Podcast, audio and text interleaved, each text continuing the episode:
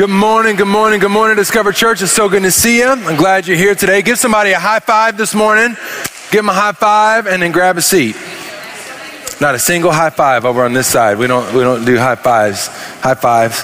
Man, it's so good to see you. If I haven't met you yet, my name is Jernigan. It's my joy to be the pastor here. Uh, thanks for coming and spending some time with us at Discover Church. Let me tell you a bit about my family. Uh, my family, uh, we love watching movies. Um, and we make a whole thing out of it. Like uh, if we're watching movies at home, um, I have mastered the art of making popcorn, um, at least in my kids' eyes anyway. Um, the trick is butter, lots of butter. Um, anyway, so we, we, we love doing movies. We'll do movie nights as a family. Um, there was a long stretch there uh, when in, our, in my marriage where every date night that we did was dinner and a movie until Jess finally said, Can we please, for the love of God, go do something else?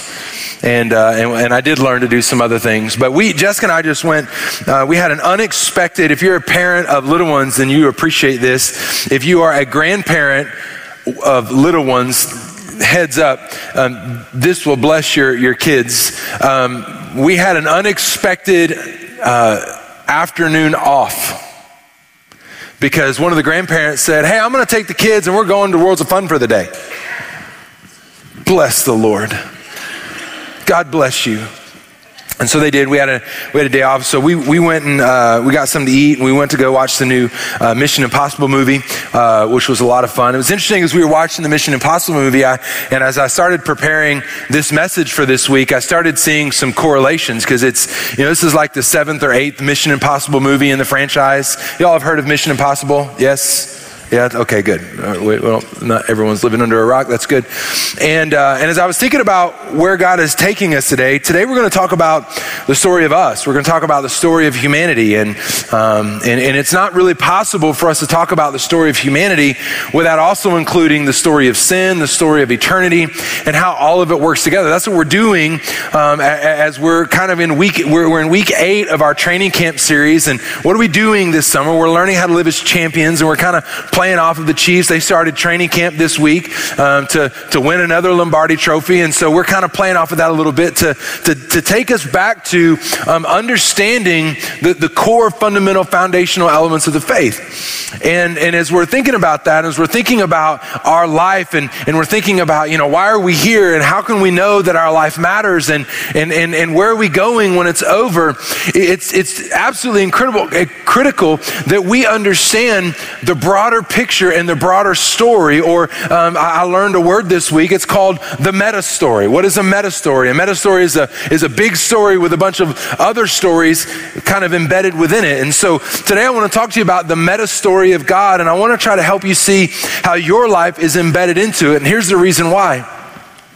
I want you to think for just a second you showed up onto the movie set of Mission Impossible, and no one gave you a script. You don't really know how you made it past security, but there you are. There's Tom. What up, Tom? Uh, for me, uh, what's up, Tom? And, um, uh, you know, you meet some of the other, you know, the Arby's voiceover guy, uh, Ving Rhames, you know, he's there, and some of the other people, I recognize their faces, I don't know their names, but, but you, you like, you just walked onto the scene and you're seeing all this stuff happen, and you know, action. And then they start doing their stuff, and then you see all these background people.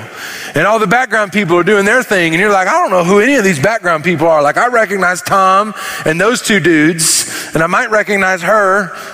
But I don't ever recognize any of you people before. What are y'all doing here?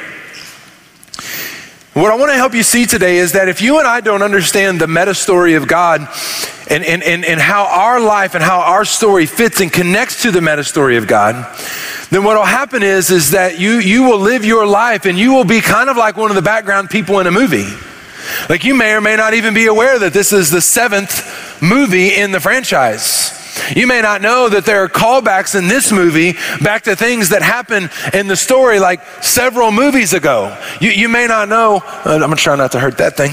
You may not know that, that there's a lot of other things that are going on. And, and, and so, because of that, you, you might walk onto the set and see all these people. You don't know who they are. You don't really even recognize, you've never really recognized any of them in a movie before. But, but here they are, and they're busy and they're going. And then all of a sudden, in scene, and every, all of them just scatter. And then the stars of the show are still there. They move on to the next scene. And here's the reason why I think this is fundamentally critical for us as we are trying to live as champions of the faith. That if you and I don't understand the broader meta story of God, then our lives will be nothing more than like the background people in a movie that they show up in a certain scene, but they're unremarkable. They're nameless, faceless people. You know that they're there because if they were shooting a, you know, a, a busy a, a, a, chase scene in a car and there were no other cars and no other vehicles, you'd be like, this is not very impressive. But they're there, and you, but you don't really appreciate them. You don't really acknowledge them. You just you're just aware that there's a mass of people there that help kind of fill out the rest of the story that make it good, but you don't really know who they are. And what can happen is, is that if we don't understand the meta story of God, then we can fall prey to the thought process that says, well, then maybe, maybe nobody knows who I am. Maybe nobody recognizes me. And I just want to say emphatically today that God does know you. That God does know who you are and that God has created you and crafted you and wired you in such a way that you would play a, a critical role in the story of God. Now, we don't need to get it twisted. Jesus is the star of the show. Nobody else gets that right. But what Jesus wants to help us un- help us understand today is that he has he has created a space and a part of the story, a role for us to play in the unfolding story of God. And so I want to dive into this today and I want to try to help us understand this because, because if we don't, if we don't understand the story of God and where we connect to it, then we'll never really realize the peace that God wants us to have. We'll never really understand the victory that God sent Jesus down the cross for us to have. We'll certainly never experience the freedom that God intends for us to have. And when it's all said and done with, we'll wonder like, did it even matter that I was here? So I want to dive in today and, and I want to kind of do a deep study, but I kind of want to do a deep study at a high level vantage point so that we can get a better perspective of the story that's going on. And as best I can see it, the story of God, the meta story of God, is, is clearly and cleanly divided into eight different chapters. The first chapter is the story about a, is the first chapter about a kingdom. That God, who has always and forever existed, this is hard for us to wrap our brain around, um, but God has eternally existed. There was, there was never a time that God was not. And long before time and matter and space was something that God created, God was there. And God decided, I'm going to create something and I'm going to create a kingdom. And a part of that kingdom is going to include, you know, trees and planets and water and stars and moons and, and animals and, and all that stuff. And so God goes to work creating a kingdom. And it's critical that we understand that He created a kingdom. He didn't acquire a kingdom, He didn't conquer a kingdom. It wasn't something that already was. And then He moved in and said, I'm bigger, stronger, faster, more powerful powerful than you. I'll beat you and just take over what you have. No, no, no. God created a kingdom, He crafted a kingdom. And it's important that we recognize that because if we don't recognize that, then we won't understand the significance of the thing that God created that He says is the pinnacle, the most precious, the most prized part of His creation. And so in chapter one, God creates a kingdom. In chapter two, we, we, we would best be described as the, uh, I'm going to try to remember this because I said this. There's actually someone in the, in the church that speaks French and they came up and corrected me. And I'm like, you realize how funny this is? Uh, you're, you're correcting an Arkansas boy on French. And, I, and, and he, he was like one of those things, he goes, say it like this. And I kept saying, he goes, nope, like this. And I go, I am doing it like that. And he goes, no, you're not. Chapter 2 is pied de resistance. David, I'm sorry, I just butchered it again. Chapter 2 is, is God's pièce de résistance. I just went back to my Arkansas way because it feels better. And what is this? This is the most prized, the most precious, it's the most significant, it's, it's the most special part of God's creation. It's the most important and remarkable feature of all of creation. And that's us. Genesis 1:26 tells us about this. It says, "Then God said, Let us make man in our image. I want to pause real quick because we just finished a little three part kind of mini series within the series talking about the Trinity of God, that God is eternally existent as one being with three parts God the Father, Son, and Holy Spirit. You never find the word Trinity in the scriptures, but in the first verses of the scriptures, we see the plurality of the personhood of God represented here in Genesis 1 26. You actually see it in the very beginning in Genesis chapter 1, verse 1, but we didn't have time to get into all that. But right here in Genesis 1 26, God says, Let us us make man in our image in our likeness. And then let them have dominion over the fish of the sea, the birds of the air, and over the cattle, over the earth, and over every creeping thing that creeps on the earth. Here's what's significant about this that, that humanity wasn't just another, another just kind of passing thought. It wasn't just like a, oh, here's an interesting idea. No, God said, hold on a second. We've just created the sun, the moon, the stars, the plants, the animals, the fish, the birds, the, the reptiles, the mammals. We, we've created the, the, the mountains and the valleys, the rivers and the streams. We've created the, the, the, the, the, the universe and the planets and the stars and the moons and all of that stuff. But holding the phone, stop just for a second. We got to make one more thing. And this last thing that we're going to make, we're going to make it in our image. We're going to put our thumbprint on it. We're, we're going we're going to use the mold of us to make them because we want them to know that they are altogether different in our eyes. And so that's what God did. God made us in His image as a body, a soul, and a spirit. And God did this very intentionally for a reason because there is nothing else in all of creation that captures God's heart, that captures his affection, that captures his thoughts, that captures his interest more than you, more than us, more than the eight plus billion of us that live on the planet. That's a lot of people, by the way. And God wanted us to understand yeah, yeah, yeah. All of it's cool and all of it glorifies me. But you I made in my image. You are the most prized, precious part of my creation. And then, like every story we're telling, the story turns. The antagonist shows up. And we get into chapter three where we see the invasion happen. And what happens in the invasion in Genesis chapter 3 is we, we meet a new, a new creature in the story. In Genesis chapter 3, he goes by the name serpent, but in other places in scripture, he's called by names such as Lucifer, Satan, and the devil. And the serpent shows up, and the serpent's ultimate desire, the serpent's ultimate goal is to be God. But the problem is, is he was created by God. The creator cannot be God. The created cannot be God. And not only can he not be God, he can't beat God.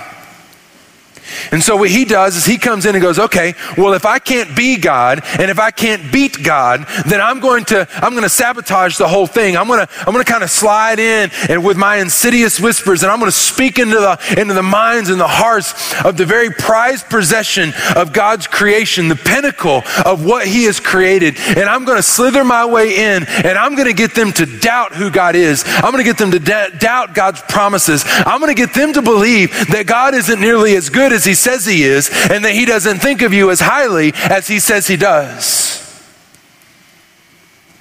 And so in Genesis 3 1, we see that now the serpent was more cunning than any beast of the field which the Lord God had made. And then the serpent said to the woman, Has God indeed said, You shall not eat of every tree of the garden? What is he doing? He, he, he's coming in and he's planting seeds of doubt. I can't beat God and I can't be God, but, but maybe if I, can, if I can get the people whom He loves the most, the creation that He cares about the most, to not believe in Him, to not worship Him, to doubt Him, then maybe they would worship me. And I'll take that. And so that's what he does. He introduces doubt to, to, Adam and Eve and gets them to doubt God, and, and he presents temptation that ultimately leads to sin. Now, what is sin? For us, from our perspective and for God's perspective, sin is anything and everything that we do that is, that, that is the opposite of what God says. It, it's any time that we disobey God, it's any time that we don't live according to God's will or God's word or God's ways. And the byproduct of that is that creates distance, it creates separation. That's our perspective and God's perspective of it. But as I was thinking about this message this week and I was praying, God, how can I, how can I communicate sin in such a way that, that, that, that might hit just a little bit different? How can I communicate sin in such a way that would cause all of us to see it just a little bit differently? That we would see it as something a little bit different than just, oh, I shouldn't have done that. Jesus, I'm so sorry. And God kind of took me on the vantage point well, well, how does Satan view sin? Because for him, from his perspective, it's not a bad thing, it's a good thing. In fact, I would go so far as to say that sin is a strategy for Satan. And the serpent uses sin. And, and I began to think about um, the, the word sin and broke it down into kind of a word picture as an acronym. But what is sin from the devil's perspective? Sin is a strategy that is subversive, that leads to an insurrection to place a new king in our lives. You see, every time the enemy shows up, every time the serpent shows up and he begins to, to bring things into you, he begins to speak things into your mind, he begins to lead you into places. He puts things in front of you that you're like, oh, I really want that. I know I shouldn't have that, but I really, really want that. The reason why he does that is because he is, he is sub, trying to subvert the natural order that God has created, the thing that God has done. When God said that it is good and it works and God's system is valuable and beneficial to our lives, the enemy is trying to subvert that whole process. And he's trying to get us to make the decision to start an insurrection. And it may not be a, a big global, let's get a whole bunch of people together insurrection, but every moment of every day where you make the decision towards sin and not towards righteousness, then you are instigating your own little insurrection that is saying, God, you are not the rightful king of my life. I will go to another king. And this is what the enemy does. This is what the serpent does. This is what the serpent did when he brought the invasion into the story. And his hope is that we would, he, he would be able to subvert the established order so that we would depose God that we would open up the door of the ground that God has given us because the enemy cannot take it from us. He can only take what we give him. And so he puts temptation and sin in front of us so that we will open the door, we will depose God as the rightful creator king over our life, and we will hand the crown to the serpent. And then, chapter 4, we see God respond with the curse. And God, as the rightful creator king, responds with the authority and the power that you would expect someone who rightly has authority and power to do. In the second half of Genesis chapter 3, we see that God begins to issue a curse on the serpent, on Adam, and on Eve.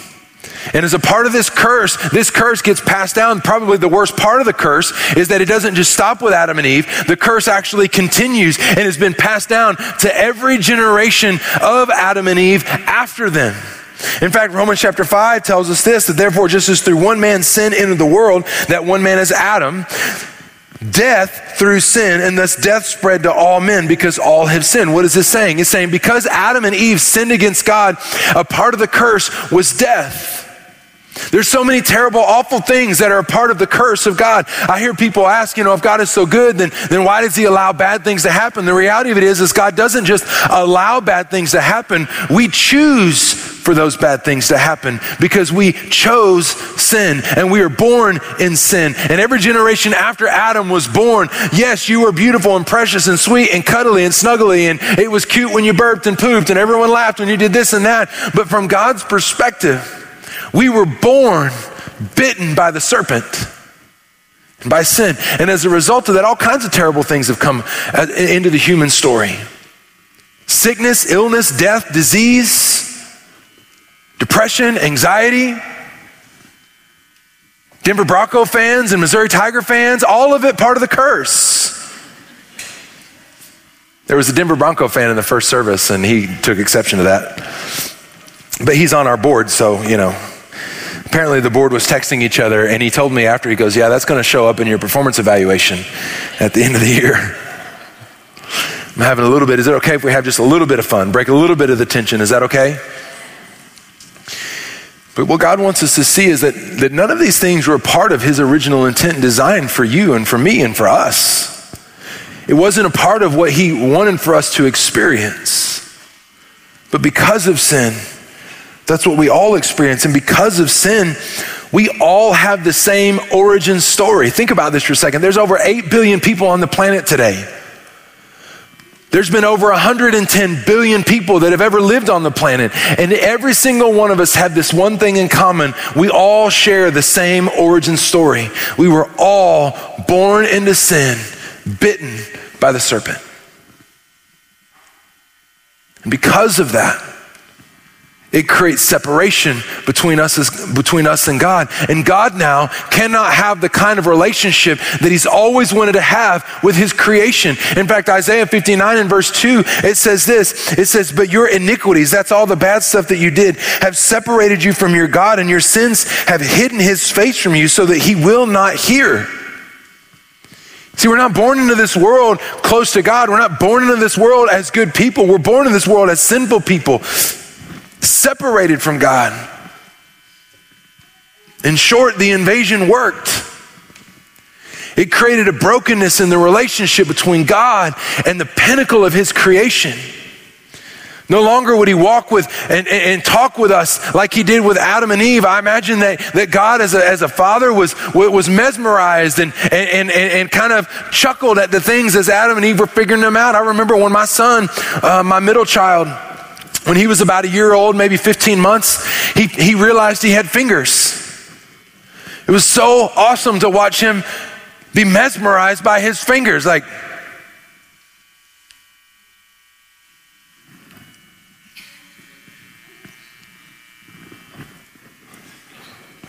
And I remember we would hand him things. It was so cute. We would hand him things, and he would grab things like this. And then he would turn, but he wasn't really looking at the thing. He was looking at his fingers and he would hand it off. And Jessica and I would just watch and laugh. We would literally just hand him things to just watch him do that. Why? Because it was amusing to us to watch him learn about him and, and, and, how God had created him. But now, because of sin, God can't have that kind of relationship with his people anymore. God can't have that relationship. And so God does something about it. The problem is, is that because of the curse, the world, the entire globe, all of us live in this place where we are separated from God and we don't live under the, we, we, we don't live under subjection under, under an earth that is, that is um, worshiping and serving God as the rightful creator king. We now, in chapter five, we come and we learn about the squatter king. What is a squatter? A squatter is someone who, who lives on or, or takes possession of something that doesn't really belong to them.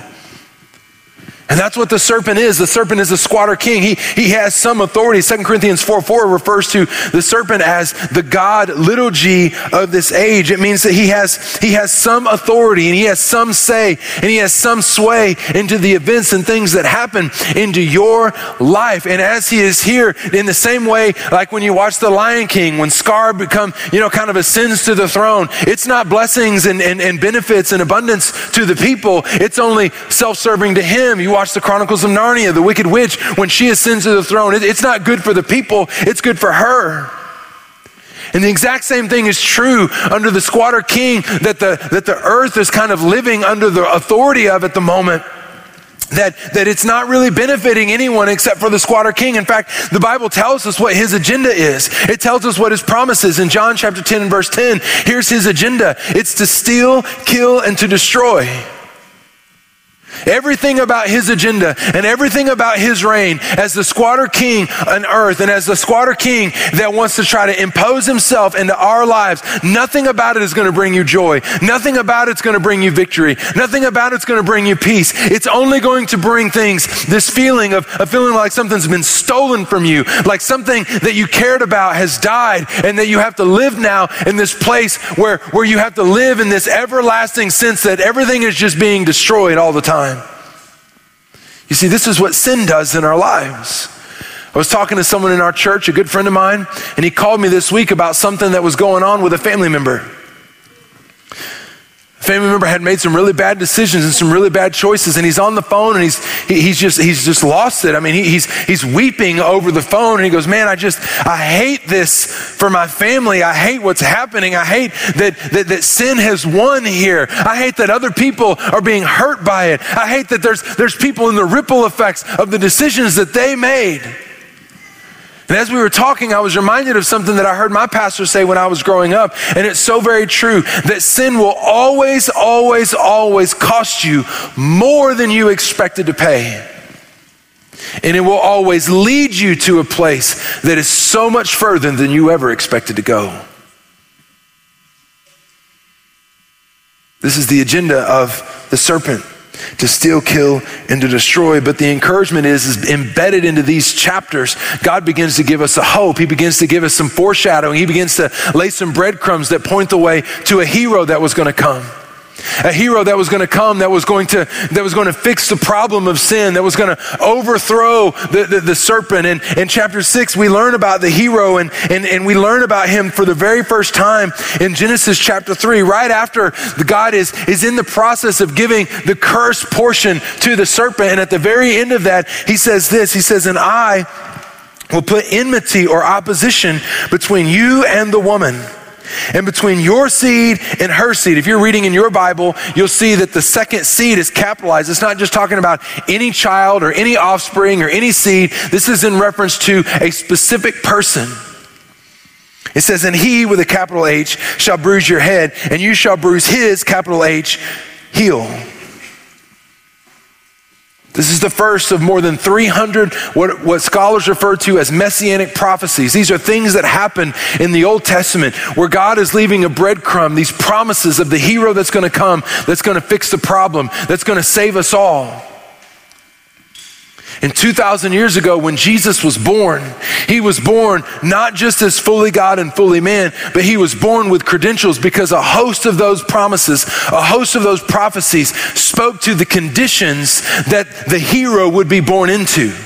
Impossible conditions that no one can fabricate, that no one could, could try to orchestrate on their own, especially before they're even born. But Jesus perfectly meets all of these 300 messianic prophecies. And he shows up as the hero into the story.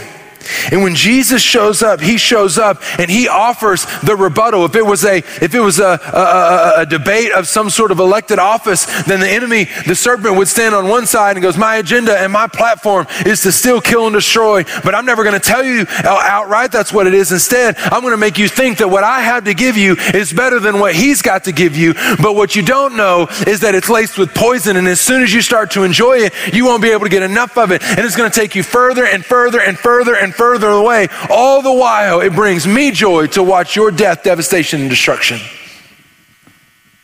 And Jesus shows up in the scene and he tells us in the second half of John chapter 10 and verse 10, he says, listen, that he's a thief. And what he's to do is he's to still kill and destroy your life. But let me tell you what I'm offering. Let me tell you what my platform is. If you would vote for me, if you would choose me, if you would elect me as king of your life, I offer a platform that is life and life abundantly. Jesus comes offering and standing on this platform, letting everyone know what it is that he offers, something that is altogether different than what the serpent is offering, something altogether different than what, what the loud noises and voices of the culture are going to tell you. But he stands as a light that shines in the midst of the darkness and the devastation and destruction of this world. And Jesus doesn't just come with a platform, he comes with a promise because in John chapter 3 and verse 16, he says, he says this He says, Listen, God so loved the whole world that he sent me, that anyone and everyone, anywhere and everywhere who would believe in me, y'all won't perish and have to live only experiencing this and then die wondering, did it matter that I was here? Did it, did it count? Do I know where I'm going? No, no, no, no. If you would choose me, if you would trust me, if you would believe in me, you would experience everlasting life. And everlasting life doesn't start the moment that you die and you get to heaven. Everlasting life starts at the moment that you trust in me and I start to come in and start to be a life giving presence in your life that leads you you to places that bring you more victory, that bring you more peace, that bring you more joy, that bring you more purpose.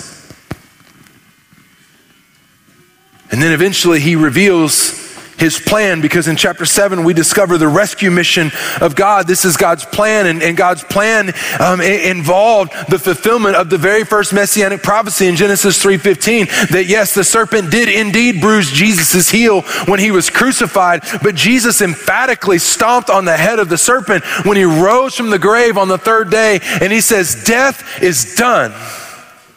It's finished. And because of what Jesus did to overcome sin, what Jesus did to overcome death, in every place in your life and in my life where the enemy wants to put a period at the end of an awful sentence, Jesus says, In me, I can replace that with a comma and I can show you what I can do if you'll trust me with the rest of it. And then in something that just absolutely seems to be no sense whatsoever, Jesus goes up into heaven and he makes it clear. He says, Listen, I'm going to come back, but between now and the time that I come back, I'm putting you in charge. I got to be honest, I, I wouldn't have done it that way. God gave us the keys to the car. Wouldn't have been my plan, but it was Jesus' plan. And here's where things get to be really interesting for me and for you because it's in this chapter of this unfolding story of God and the broader meta story of God that you and I begin to realize wait, hold on a second. Then my life does matter. My life, my life does has meaning. My life does have value. I'm not just a nameless, faceless avatar in the background in a movie that just helps make everyone feel better about the scene. And when the scene's over, everyone else goes on, and then I go back into my nameless, faceless, wandering, meandering through life. No, no, no, no. God is saying to you today, I see you. I created you. I crafted you. I sent Jesus to die for you. And I have a space in the story that I have created specifically and especially and uniquely for you and you alone. And our part of the story, it might look different the way that all of us do it, but ultimately, our part of the story is simply to go be a witness, like we sang about today, to be a witness of the things that we've seen. Have you seen God be good in your life? Then be a witness to it. Have you seen God's power in your life? Be a witness to it. Have you seen God move in miraculous ways in your life? Be a witness to it. Have you heard the voice of God in your deep, dark despair? Then be a witness to it. Because Jesus says in Acts chapter 1 and verse 8, He says, All power and authority has come upon me, and I'm giving it to you, that you should go be my witnesses from Jerusalem, Judea, Samaria, and to the uttermost parts of the earth. And what Jesus is saying is, is that your life, you have a role.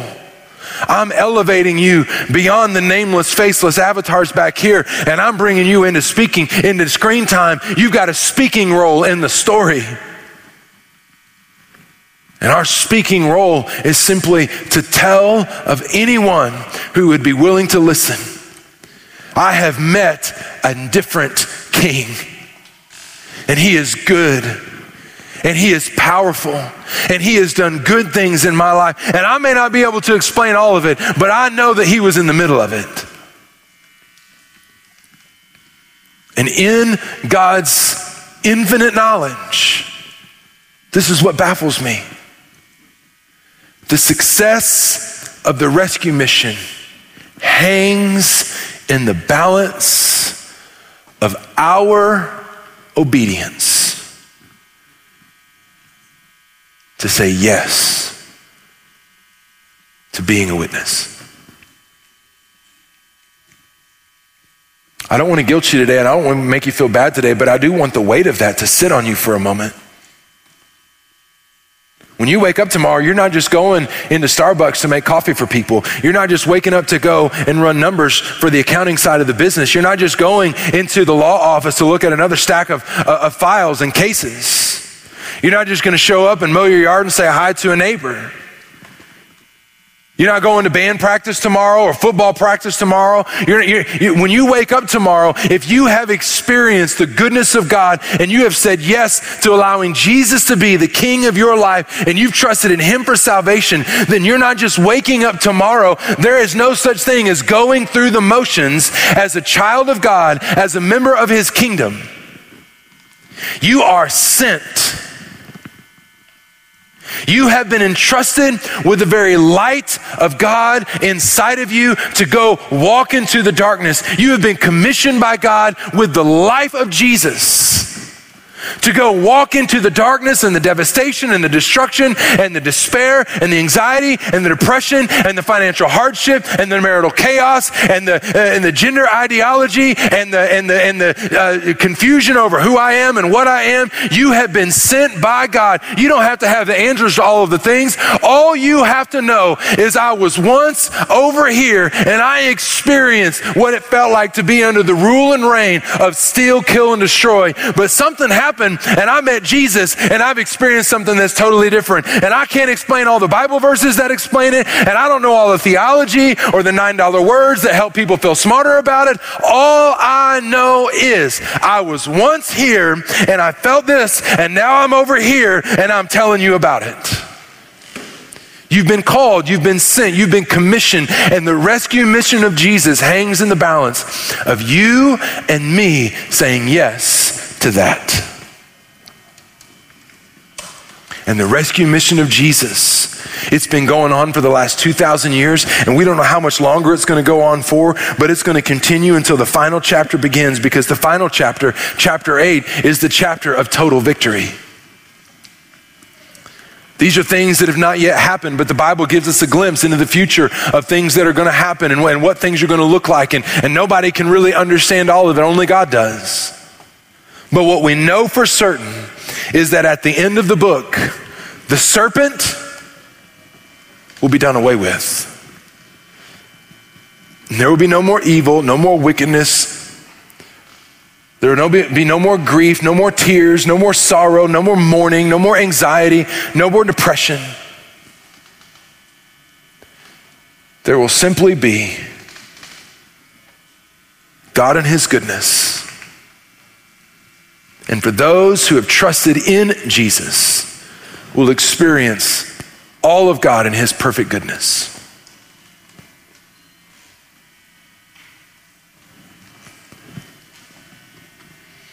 What's crazy is, is that not only do we read in the last chapter of the meta story of God that, that, that we find in several places, but mostly the book of Revelation not only do we find that, that some of us, those of us who have tossed off the crown of the squatter king and come over and, and, and surrendered ourselves to the creator king, Jesus, that not only are we going to be allowed and invited into his kingdom, because he's going to do away with all of this. He's going to, he's going to start over. There's going to be a new heaven. There's going to be a new earth. And he's going to invite us into that. And not only will we be invited into it, we will be given a promotion where we will be invited and included to rule and reign with Jesus in his new kingdom. I don't know what all that means. But I know that when we get to heaven, praise God, we're going to do more than wear cloth diapers, float around on clouds, and pick a harp and be pastel colored with pink rosy cheeks. That's not what, that's not what heaven and eternity is going to be like. Precious moments, y'all got it wrong.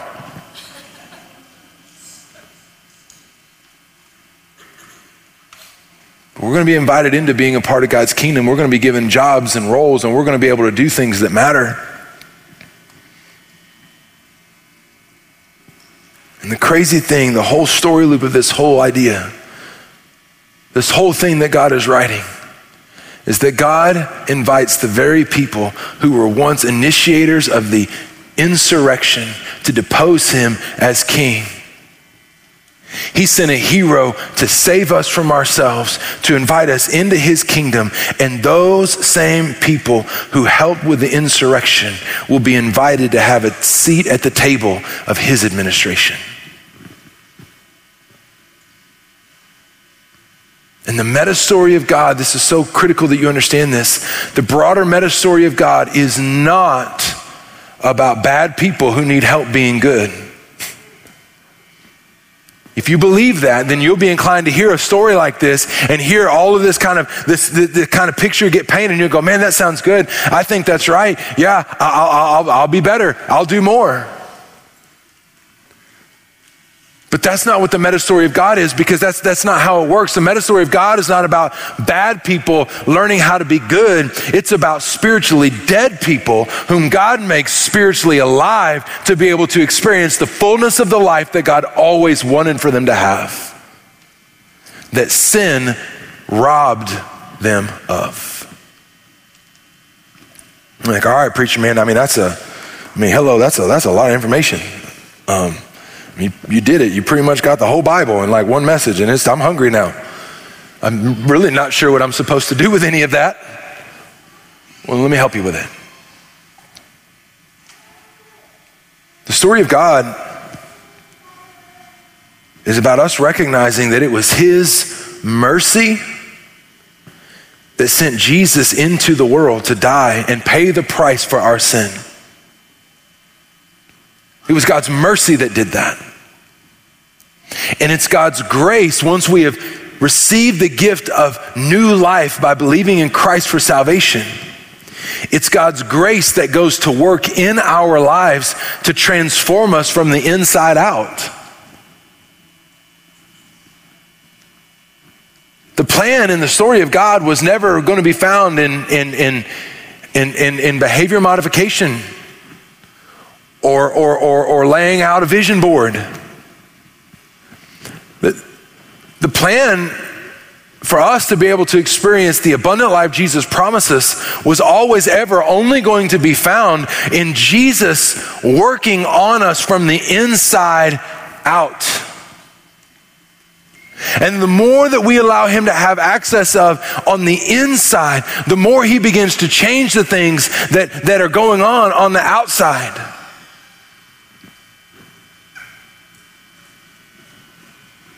Jesus doesn't show up into your story and call out the top five things that, that are like the worst sinful things that you've ever done. He doesn't come up to you go, hello, here is your name and here's the five worst things you've ever done. That's not how it works. Jesus shows up and he says, I know exactly who you are because I created you. And I brought you to this moment. Yeah, those five things, yeah, those are true. I'm not super concerned about those things right now. I'll handle that in due time. For now, I desperately want to have a relationship with you. I desperately want to be able to be in relationship with you. I desperately want to be able to connect with you and to get to know you and for you to get to know me and for you to experience the fullness of the life that I always intended for you to have. And as you say yes to that and as you perpetually grow in your relationship with Jesus, don't be surprised when he shows up into that deep, dark um, that, that closet that you've kind of buried everything in, in the deep, dark recesses of your heart, eventually he's going to show up and he's going to open the door of that closet and he's going to pull a box out and he's going to open it up and he's going to dump it on the floor and you're going to feel all kinds of shame and you're going to feel all kinds of guilt. And he's going to say, Listen, I didn't do this for you to feel shame and guilt. I did this so that you can be set free from it. I've opened up the junk. I've opened up the chaos. I've opened up the box of addiction. I've opened up the box of divorce. I've opened up the box of, uh, uh, uh, uh, of bitterness. I've opened up the box of unforgiveness and I've dumped it out here, not so that I can, I can condemn you in it and make you feel bad for it. I've done it because as long as it's in your closet, as long as it's in your heart, as long as it's in your life, you'll never be free the way that I want you to be. And so I'm going to open it up. I'm going to dump it out and we're going to go to work because I'm tired of, of, of the certain serpent continuing to have influence in your life because you've not allowed me to, to, to make this clean and make it right.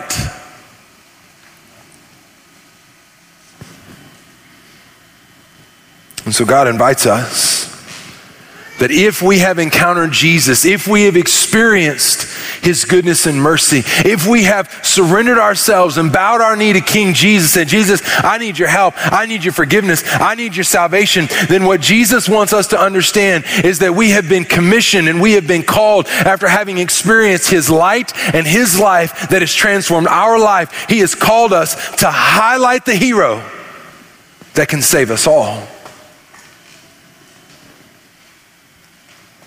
When we understand this, we begin to realize that Christianity isn't a Sunday morning church thing.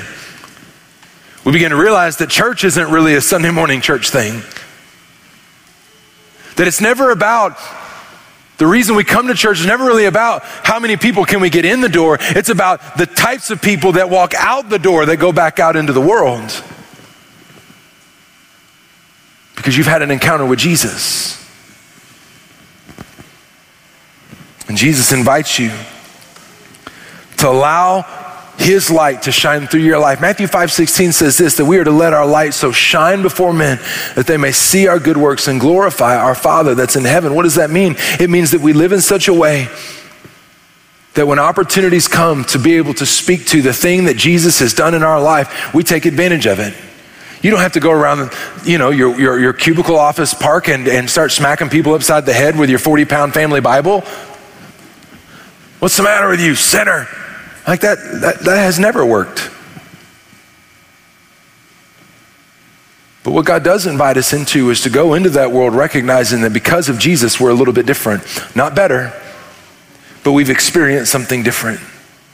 And the very thing that makes us different is the thing that the whole world is looking for. Well, they're not looking for that because they believe in this and they voted for that person and they've got this bumper sticker on their car. Can't talk to them. I can't talk to them because they're, they're of a different faith. I can't talk to them because they voted Democrat. They voted Republican. None of that stuff matters. What matters to God is being reacquainted and reconnected with his prized creation. So he calls us to highlight Jesus, the hope of the world. And if you're here today and you don't know Jesus, can I tell you that what God wants for you to understand is that, that whether you even agree uh, with God, even if you don't even believe in God, that's okay. But from God's perspective, He's writing a meta story and He wrote you into it. And He's inviting you today to begin to understand why.